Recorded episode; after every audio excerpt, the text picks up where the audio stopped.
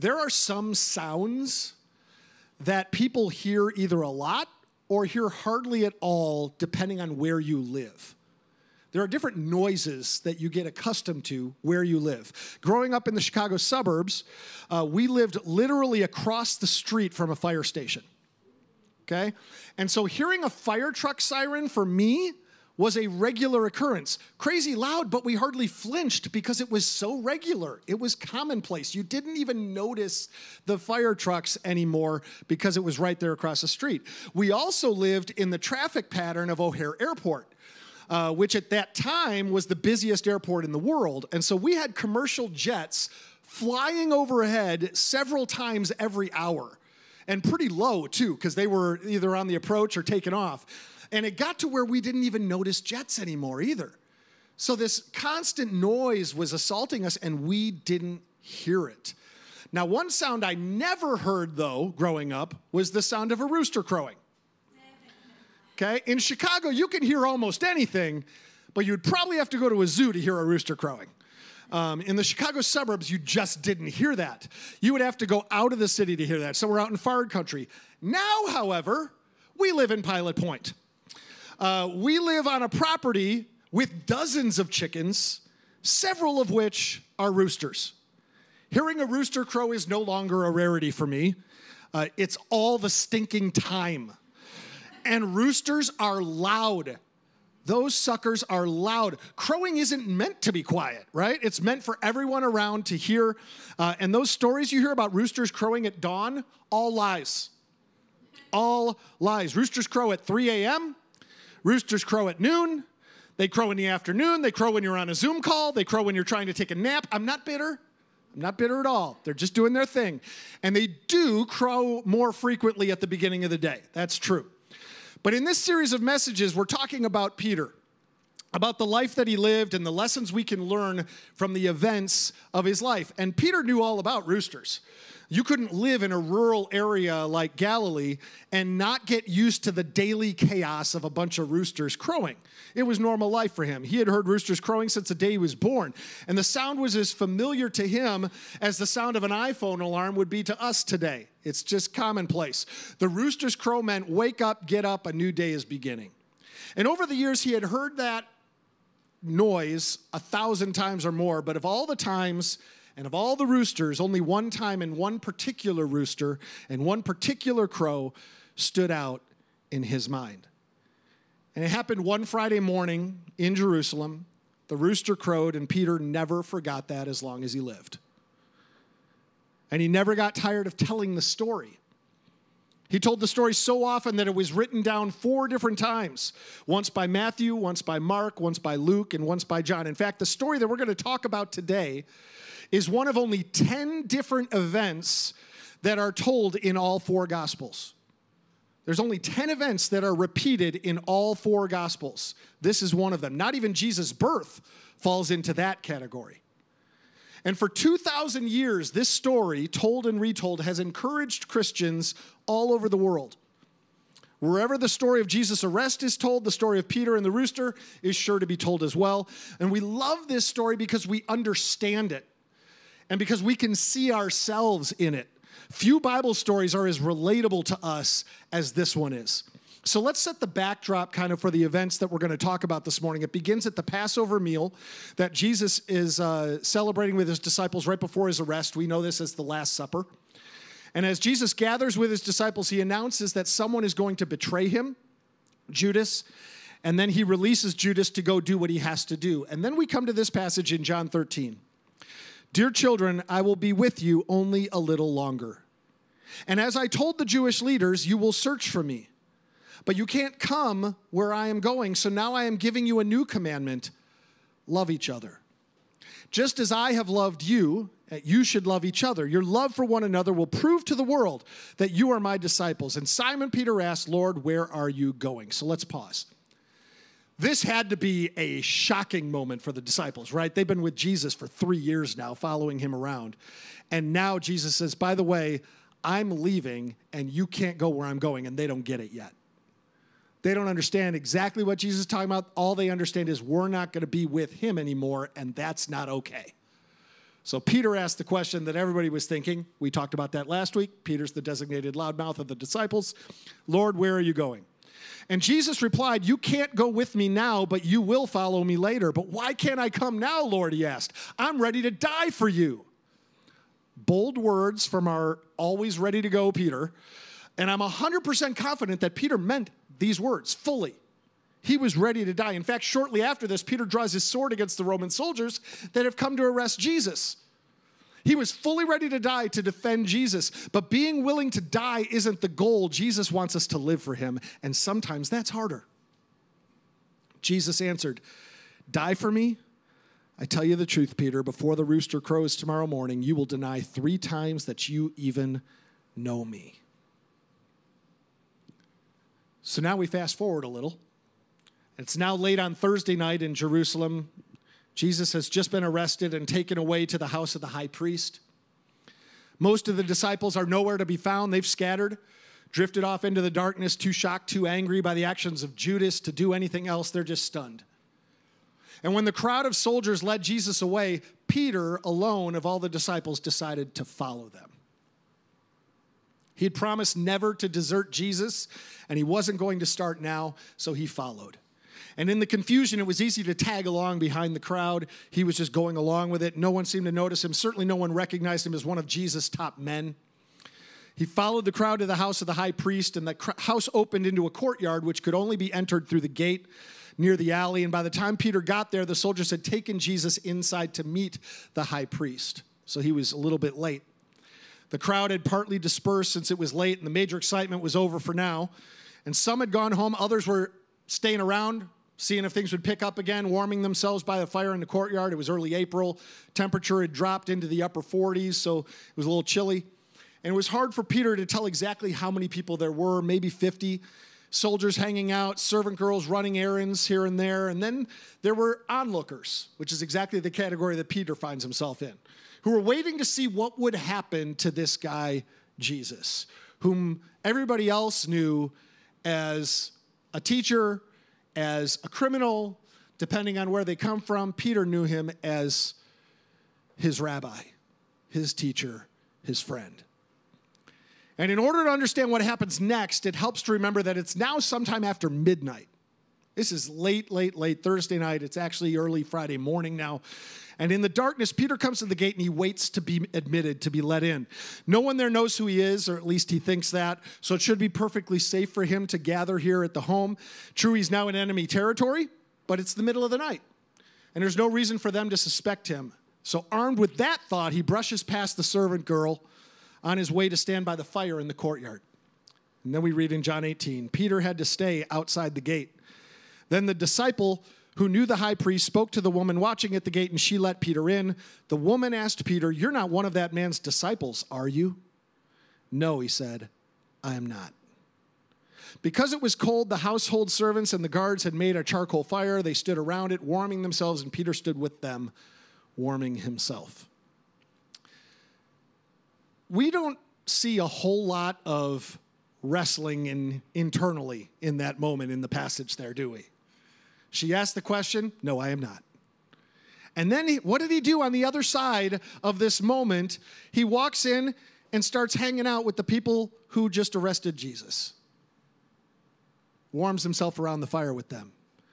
And just as he was getting to the fire, the servant girl spoke up and said, You were with that Nazarene, Jesus from Galilee. The words hit Peter. They had to hit him like an electric shock, right? I mean, somehow she recognized him, and all of a sudden, just panic mode starts for Peter. How did she know him? No one knows. It really didn't matter, and it didn't matter that she didn't know his name. She just knew him as one of them. And what matters was that she had connected him with Jesus, so he had to think fast. Instinctively, he flat out denied it. Just play dumb, act like you don't know what she's talking about. And it worked, or at least Peter thought it worked. And as he stood around the fire now talking to the soldiers, he noticed two or three people looking at him closely maybe a little too closely, too carefully. One or two were nodding in his direction and whispering, and minutes passed, and Peter turned to walk out of the courtyard. Things were getting a little dicey for him, and we read in Matthew 26 now, later out by the gate, another servant girl noticed him and said to those standing around, This man was with Jesus of Nazareth. Again, Peter denied it, this time with an oath, with a curse. I don't even know the man, he said. Peter tried to act calm, but he felt his heart pounding in his chest. Quick now, you've got to say something. Think, think, think. Don't just stand there. So he said, I don't even know the man. But when he said it, his face was flushed. He could tell the girl didn't really believe him. Peter knew he was in real trouble. Talk about being in the wrong place at the wrong time. He's in the enemy camp, warming himself around the enemy's fire. If he tried to leave now, that would arouse even more suspicion. But if he stayed, they might find him out. And so more time passes. He's still there. He's denied it twice. More looks and whispers directed at him. And after about an hour, it appeared that Jesus' interview with the high priest was about over and the guards were going to and from the house, and the temple of the courtyard started to pick up, that people could tell something was about to happen. And Peter breathed a sigh of relief. Maybe he could get out of this after all. The attention was going to be taken off him and put back on Jesus. And it was just at that moment that a man spoke up from the other side of the fire. He sounded more sure of himself and definitely more hostile than the other than the servant girls had been. John 18, 26 and 27. But one of the household slaves of the high priest, a relative of the man whose ear Peter had cut off, that's not good. Asked, Didn't I see you out there in the olive grove with Jesus? In other words, he was there when Peter lopped off the guy's ear. Again, Peter denied it, and immediately a rooster crowed. Peter looked at him and tried to play dumb, and this time it didn't work. It couldn't work. Evidently, this guy had gone with the crowd to arrest Jesus, and he was a relative of Malchus, the man whose ear Peter had impulsively, it's Peter, cut off. Peter was trapped here, and he knew it. This, this guy had seen him with Jesus, plus, he was plenty ticked off about what Peter had done. When a man is backed into a corner, he's going to do almost anything to save himself. In this case, as other gospel writers describe it, Peter began to curse and swear as he denied it. I don't know him. Why don't you leave me alone? May God strike me dead if I have ever heard of this man, Jesus. And, and the words that he used just came tumbling out words born out of fear, born out of exhaustion, words Peter probably hadn't used since his days as a fisherman started to come out of his mouth as he denied it. And the very instant the words flew from his mouth, a rooster began to crow. That's the story of Peter's denial. And it's not just a story to make us feel bad for Peter or to make us feel bad for Jesus because Peter denied him, or to get upset with Peter because he denied Jesus. Like every story in the Bible that we have, they are a resource to us, and we need to ask some questions that will help us. We need to ask some questions that will cause us to think about how do I act? How should I be acting? What can I do to avoid the same trap that he or she fell into in Scripture? Help us to live the kind of lives that Jesus wants us to live. And at the top of the list of questions is what possessed Peter to deny Jesus? What in the world caused this man to deny knowing his friend, his rabbi, his teacher, his Messiah? the answer isn't too tough to figure out. Peter was scared and Peter was tired. That doesn't excuse his conduct, but it certainly does make it understandable. After everything that had happened, Peter finally ran out of strength. And guys, we can all relate to this. When we are tired and weak, we are the most vulnerable. I mean, think about it. When do you most often snap at your spouse or your kids? When you're tired, when you're exhausted, when you're burned out? When do we give in to temptation? When we've got nothing left in the tank. We are more vulnerable than at any other time in our lives. And on top of that, think about things from Peter's point of view here. Jesus' case appeared to be hopeless. The chief priests had him at last. They would not let him go till he was dead. That everybody knew that. What point would there be at this point in sticking your neck out and so, besides that, Peter is tired and lonely and cold and a little bit disoriented. Plus, and this is a big factor here, he never expected to be questioned by a servant girl. That was not on his radar. Her question caught him totally off guard, and he blurted out an answer almost without thinking. But once he denied knowing Jesus the first time, there was now no going back. He had to keep up the denial. And that's something we all know to be true in our own lives from our own past experience. Lies rarely come alone, they travel in packs. You just have to keep compounding it. And that's part of the irony of this story is that Peter denied Jesus to a servant girl, not to the high priest, not to a soldier, not to anyone important in their society, but to someone nobody was afraid of. And don't forget, Peter was ready to die for Christ that night. Just two hours earlier, he was whacking off somebody's ear. Peter was not a coward. And he knew the risk involved in going to the courtyard of the high priest. And I think, though I can't prove this, that if Peter had been brought before the high priest, he would have said, Yes, I am a follower of Jesus. With a smile on his face. And he would have followed his master to the cross. I fully believe that. That's the kind of dude that Peter was. So, what happened? He was totally unprepared to be questioned by a servant girl. She caught him off guard and he lied about knowing Jesus, and one lie leads to another. What happened to Peter was not a fluke, it wasn't an accident. He started the path to denial long before he opened his mouth. He set himself up with a long string of bad decisions. And I'm sure we can probably relate to this in some sense that our worst moments are usually preceded by a bunch of wrong choices that got us there. When we hit the ground, when we hit bottom, it's usually not one choice that led us to that moment of bottoming out. It's a whole slew of bad choices that got us to that point. So let's take a look at the wrong choices Peter made that ended with the rooster crowing. Seven big mistakes Peter made that night, and the first of which is he talked when he should have been listening.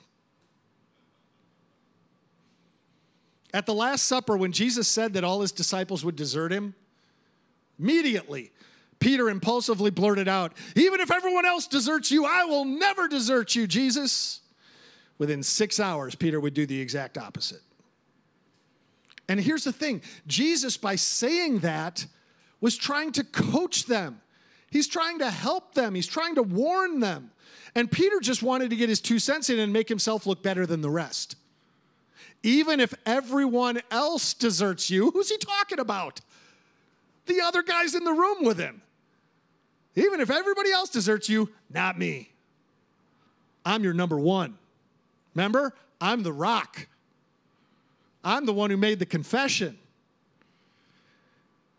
Make sure when you are spending time with God in prayer that you give Him equal time.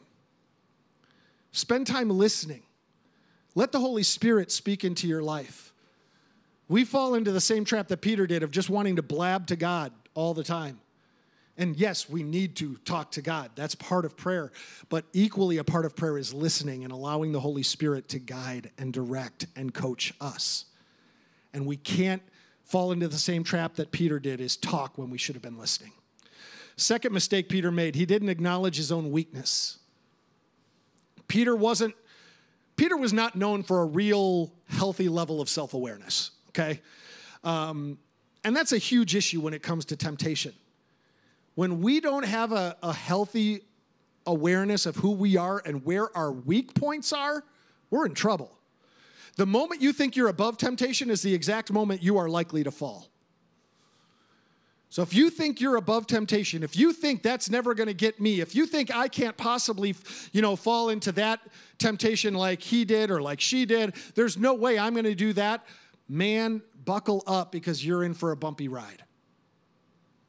When we recognize our weakness, though, we can surround ourselves with other people who will hold us accountable, who will help us to be strong. We can avoid circumstances that will highlight that weakness or bring next level temptation into our lives.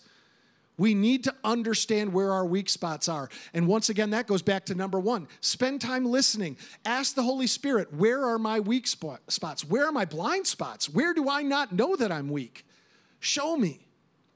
Third thing he did is he ignored Jesus' warning. Right? I mean, that's a problem. Jesus said, You will deny me three times before the rooster crows. He couldn't have been more specific. This is where your temptation's going to come, Peter. Here it is. And we sit here and kind of sort of judge Peter for flat out ignoring Jesus' warning, don't we? Come on, Peter. Jesus just told you that you were going to do this. Man up.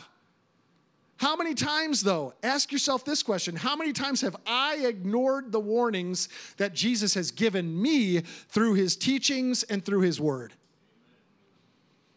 How many times do I read scripture and have something that I read in my morning devotion time and I say, wow, that's good. Ooh, that's strong. I wonder who that's for. And then later on that same day, I'm like in the middle of it. And I ignored the warning that God had just given me. More times, probably, than we can remember. The Bible is written to help us avoid the big mistakes to avoid falling into sin. But we have to learn it and we have to apply it. Number four, Peter kept his distance from Jesus. He followed Jesus, but at a distance when he should have been at his side. In this case, following Jesus from far off only got him in more trouble. Churches today unfortunately, are filled with people who keep their distance from Jesus. I'll follow Jesus, but I don't want to get too close. I'll come to church as long as it doesn't mess with my life too much. They say they're his followers, but there's no intimacy in that relationship, there's no closeness, and it's a recipe for disaster. Stay close to Jesus. Number five, he hung out with the wrong crowd. Peter had no business hanging out with the enemies of Jesus here. I mean, here's the thing this wasn't missional on his part. He's not there to try to convince them of the truth. He's not there to talk to the soldiers and say, hey, that guy, he's the Messiah. You need to follow him. No, Peter's there standing there around the campfire talking to these guys and denying Jesus. So there's nothing missional about his efforts here. It's counterproductive what he's doing here. He had no business being in that circle, he was hiding in the middle of them through his lies. He was placing himself in a position where he would almost certainly be exposed. Peter warmed himself by the wrong fire. The people you spend the majority of your time with need to share your faith. Let me say that again. The people you are closest to, the people you spend the majority of your time with, need to share your faith and your level of passion for Jesus. They need to be moving in the same direction as you are moving. Now, don't hear me say you need to isolate yourself from all other people outside of church folk. No, that's not what I'm saying at all. We need to have non Christian friends in our lives. We need to have people as, in that category so we can be an influence on them, so we can be witnessing to them, so we can be sharing our experience and telling them about God's goodness and what He's done for us. We need to have those relationships in our lives, no question. But like my youth pastor used to say when I was in high school, he said this all the time. To this day, I remember it like it was yesterday. It's okay to sit on an iceberg as long as you are melting the ice. But when your butt starts to get cold, it's time to get off. Okay, that's the, in the context of our relationships, the same thing is true.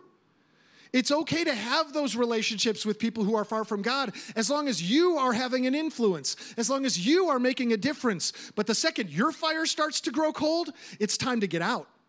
It's time to put some space there. Peter hung out with the wrong crowd. Number six, he was unprepared when the attack came. He legitimately didn't realize it was coming. He thought he was in the clear. And here's what I want you to know an attack is always coming, church an attack is always coming. The devil has lost. His outcome is set. His end has already been written. There is no question on that. But he wants nothing more than to bring you down with him. And the attack is always coming. Expect it, prepare for it, and be strong in God's strength. Finally, number seven, he compounded his sin. Why didn't Peter wake up after the first denial? This is what I just don't understand. He denied Jesus, right? He says, I don't know the man. Why in the world did that not trigger something in Peter? Why in the world, when he said that Jesus had told him this earlier that night, but he started by deceiving, then denying with an oath, and then finally swearing? It is interesting to note that Peter really only fooled himself. He didn't fool anybody around him. The others never really believed him. They sensed he was lying. Peter only fooled himself. And so Peter, the rock, had crumbled in the critical moment that Jesus needed him to stand firm. He had denied his Lord not once, but three times. And it was a failure he would remember for the rest of his life. It's almost like Paul was thinking about Peter when he wrote part of his letter to the Corinthian church in 1 Corinthians 10 12. If you think you are standing strong, be careful not to fall. That kind of describes Peter to a T. If you think you are standing strong, be careful not to fall. And I think it helps all of us put that verse into context when we think of this night from Peter's life where Peter fell and fell hard. But here's the thing more significant than Peter falling was that Peter didn't stay down. More significant than Peter falling was that Peter did not stay down. Some of you need to hear this right now. This is something you absolutely not, need to not just hear, but you need to internalize this and you need to meditate on this and you need to pray about this. But everybody falls. Romans 3 tells us that all have sinned and fallen short of God's glorious standard. Every one of us, we all fall. It's universal. So the fact that Peter failed, even in a big way, a monumental way, isn't that significant because it happens to all of us, doesn't it? We all have those moments. But Peter got back up. We know that Peter was instrumental in the launch of the, the church. He preached a sermon on the day of Pentecost, and 3,000 people got saved. He certainly did not stay defeated, did he? When you fall down, hear this get back up. Don't stay down. We can learn just as much from how he got back up as we can from how he fell. The problem is too many believers, they, they, they fall, they give in to the temptation of the devil, and then they lay there and they listen to the lies of the devil saying, You're not worth it. God has no use for you anymore. You can't make it. You failed him one too many times. Just stay down. And we do. Get up. Here were the keys for Peter. The first key was the rooster's crow. The Gospels are unanimous on this point. They speak with one voice on this. The rooster crowed at the exact moment of Peter's third denial. Like it was right then. As the foul words flew out of his mouth, at that very instant, from somewhere off in the distance, a rooster began to crow. The rooster crowed, and here's what happened Peter remembered. It's like the bell started ringing in Peter's conscience at this point everything clicked in that moment. It was his wake up call. He was so cocky just a few hours before, so confident of his own strength, so, so sure of his own abilities. And the sound of the rooster meant, Peter, I warned you this would happen and you didn't believe me. We all need to become aware of our sin. There has to be that wake up call. We all need that wake up moment so that we can get up. You can't get up until you have that wake up moment. The second key for him was he locked eyes with Jesus. Luke's version of this story contains one key detail that the other gospel writers don't mention. And it's in Luke 22. At that moment, right at the third denial, the Lord turned and looked at Peter. Suddenly, the Lord's words flashed through Peter's mind Before the rooster crows tomorrow morning, you will deny three times that you even know me. And Peter left the courtyard weeping bitterly. Since this was the middle of the night, this had to have happened just as the guards were taking Jesus from his interview with Caiaphas to his trial before the Sanhedrin.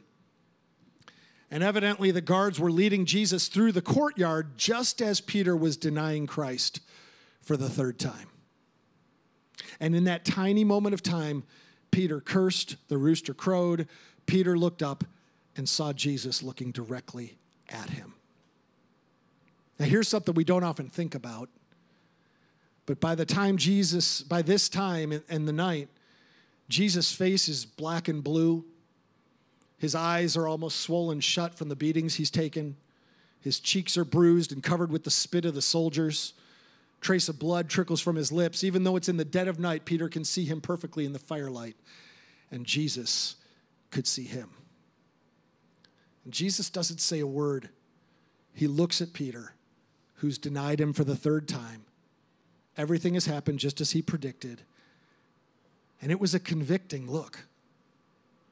You said you did not know me. Look at me, Peter. Look at me. do you know me now? It was a compassionate look. Peter, you're so weak. Now you know that without me, you can do nothing. And it was a commissioning look. Weep, Peter, and remember your words, then go and be strong for the rest. Guys, when you fall, the best thing you can do is to be seen by Jesus and to fix your eyes on him. The third key to Peter getting back up were the words of Jesus that came flooding back into his mind. Matthew, Mark, and Luke all stress that when the rooster crowed, Peter remembered the words of Jesus. And it was this memory more than anything else that brought Peter back to God. Not only had Peter fallen, he had fallen after all of his prideful boasting. It had happened just as Jesus predicted, and those words spoken in love had lodged themselves in Peter's mind. So much had happened in those few hours that Peter had forgotten, but finally he remembered what Jesus had said. And hopefully, in your life, hopefully you've got some scripture that is memorized. You've got some of God's word for you internalized, that you're reading the Bible regularly and becoming familiar with what God has to say to you. And if that's not a regular rhythm in your life, change it. Start. Read God's word, memorize God's word. Let that become a regular habit in your life. And when we're tempted, and especially after we fall, those words will come back to us and they will be a huge part of our restoration as we remember what God has said to us. Psalm 119 11. I have hidden your word in my heart that I might not sin against you. There is a power to resist temptation and to get back up after we fall from hiding God's word in our heart. Finally, the last thing, the key for Peter to get back up, was Peter's tears. The words used there in, in Greek mean that Peter wept bitterly, soul racking sobs. They're a sign of his deep, deep repentance that he was experiencing. He realized at last what he had done, how far he had fallen, how his denials had hurt the Lord, and tears can lead us back to God. But not always. Judas wept too. His tears led to his suicide. Peter's tears led to repentance. Tears are good if they lead to a new dedication to Jesus and a new determination to serve him. We may weep and weep, but if our hearts are not broken and open before God, our tears do us no good whatsoever. We just feel bad. For Peter, his tears signaled the breaking of his heart because of his sin. Psalm 51 The sacrifice you desire is a broken spirit. You will not reject a broken and repentant heart, oh God. That's the key. That's what God wants from us. He doesn't want perfection, He wants brokenness, He wants repentance. It's not that he, he demands that we never fall. He wants us to continually get back up, repent, and follow. The last step before we get back up after we fall is to experience brokenness. Peter's tears showed us that his sorrow wasn't just for getting caught, it was for turning his back on Jesus. And my prayer for all of us is that when we sin, when we fail, it's not because we get caught that we feel bad, but it's because we broke the heart of God. One thing we can learn from all of this is that Peter was at his core loyal to Jesus. He was. At least he followed Jesus into the courtyard, right? None of the other disciples did.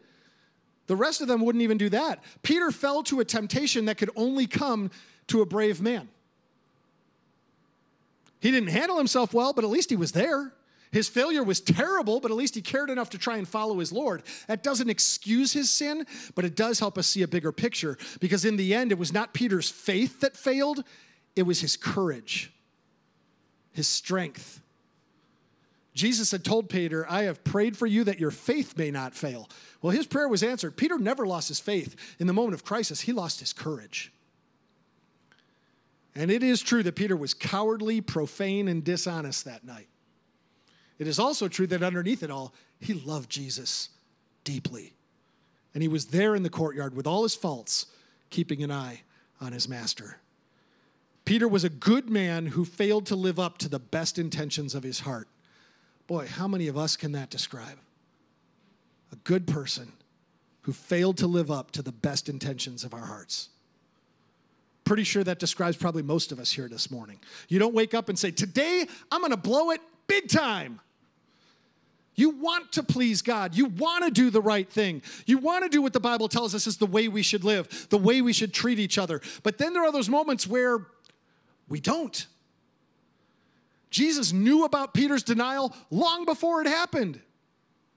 He knew what Peter would do, he knew how he would react, and he knew the kind of man Peter would be after.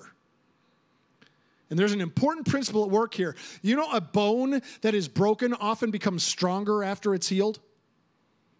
Bone often becomes stronger after it heals. Something in the healing process actually makes the break point stronger than it was before. And the same thing is true of our failures. God can take where we are broken and make us stronger than we were before. Even though we fall and fall and fall, and though our faces are covered with the muck of defeat, by God's grace, we can get up again and keep running the race. And we can still win. That's what happened to Peter.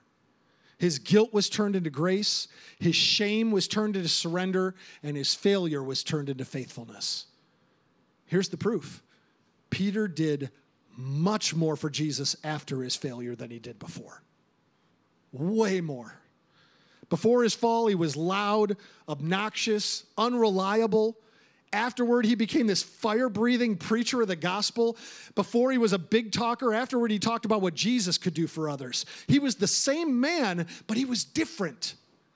He'd been changed by his failure. What did Peter lose in his failure? He lost his vanity, his pride, his self confidence, his impulsivity, his unreliability. What did he gain after his restoration? Humility, new confidence in God, tested courage, new determination to serve Jesus, and a willingness to use his experience to help others. The things he lost, he certainly didn't need. And the things he gained really couldn't have come any other way. God redeems our mistakes by removing the things that brought us down and replacing them with the qualities we always wanted but could never seem to grab hold of. There's a lot in this story that should encourage us. It was not the real Peter who denied Jesus, it was the real Peter who followed him into the courtyard. It was not the real Peter who cursed and swore, it was the real Peter who said, You are the Christ, the Son of the living God. When the Lord looks at you and he looks at me in Christ, he doesn't look at us and see only our failures. He sees beyond our faults to the loyalty underneath. He sees our pain, our tears, our earnest desire to please him. He sees us in our problematic attempts to follow him, and he sees us redeemed. Who is this story for? It's for those of us who are being tempted, who feel the pull of sin trying to draw us away from God. Do you feel weak and confused? Peter felt that way too. Are you discouraged about your life? Peter felt discouraged too. Do you feel backed into a corner? So did Peter. This story is for you. Second, this story is for those who have fallen. Maybe you've buckled under pressure this week. Maybe you carry a load of guilt from some thoughtless words that you said in anger or frustration. Maybe you denied the Lord by keeping quiet at work when you should have spoken up. Maybe you've been where you shouldn't have been. Maybe you've been in a relationship that you know is wrong. You need to be encouraged. Peter not only felt like you, he also fell like you. Thirdly, this story is for those who are coming back to God. You know all about weeping bitter tears. Feel like God is far away from you, feeling embarrassed and humiliated by the things you did and said that got you in the mess you're in. Be encouraged this morning. Peter felt that way too. And this story should give us incredible hope. If Peter can fall, anybody can fall. If Peter can come back, anybody can come back. And one final point where did this story come from anyway? How did it get in the Bible in the first place? Who told this story? It could only come from Peter. No one else was there to tell what happened. And I wonder if I would have done the same thing. We tend to hide our mistakes, don't we, to make sure no one finds out about them. Not Peter. Once he was restored, and Pastor Ken is going to talk about his restoration next Sunday, Peter couldn't stop talking about what Jesus had done for him. There is hope for all of us. Peter still speaks to us today. If you think you've fallen short, if you feel like you've denied him, look at what happened to me. God still loves you. And he loves you so much that it doesn't matter what you've done. If God can forgive me, he can forgive anyone. He loves you, he always has, and he always will. And if you have fallen, he can pick you up. If you are broken, he can make you whole again. If you have failed, he can make you useful again. If you have lost your courage, he can give it back to you again. So, church, be encouraged today and believe the good news. Keep hold of the gospel. If he did it for Peter, he can do it for you. Let's pray. Praise you, Lord. God, we thank you for your grace, which is greater than all our sin. And God, we look at this story from the life of Peter and such an iconic story that we hear told a lot. But God, I pray that we would not just hear the story, but God, we would learn the lessons that we need to learn from this story.